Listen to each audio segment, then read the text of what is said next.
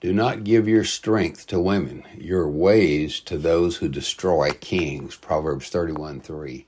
Many of the Proverbs were given by Solomon to his son. However, chapter 31 contains counsel of a mother to her son Solomon.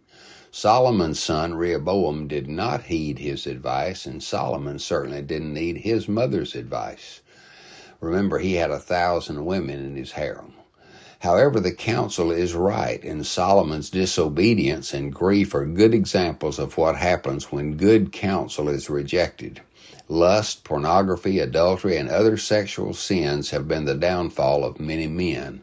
Also, attraction to and marriage to women who do not share spiritual, financial, and other marital values and goals has also been a source of much unhappiness and grief how important it is for young men to seek the right qualities in a girl and develop the right qualities in their own life. I would recommend four qualities to look for in a wife a servant spirit, a humble spirit, a joyful spirit, and a quiet, confident spirit. God's order for intimacy is for a couple to be one in spirit first.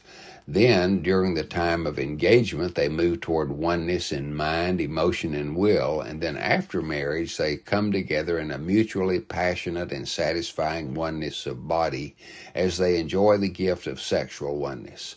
Satan wants to invert that order to the destruction of many marriages. Those are the ways that destroy kings. Father, give our young men wisdom, discernment, patience, and self control. Amen.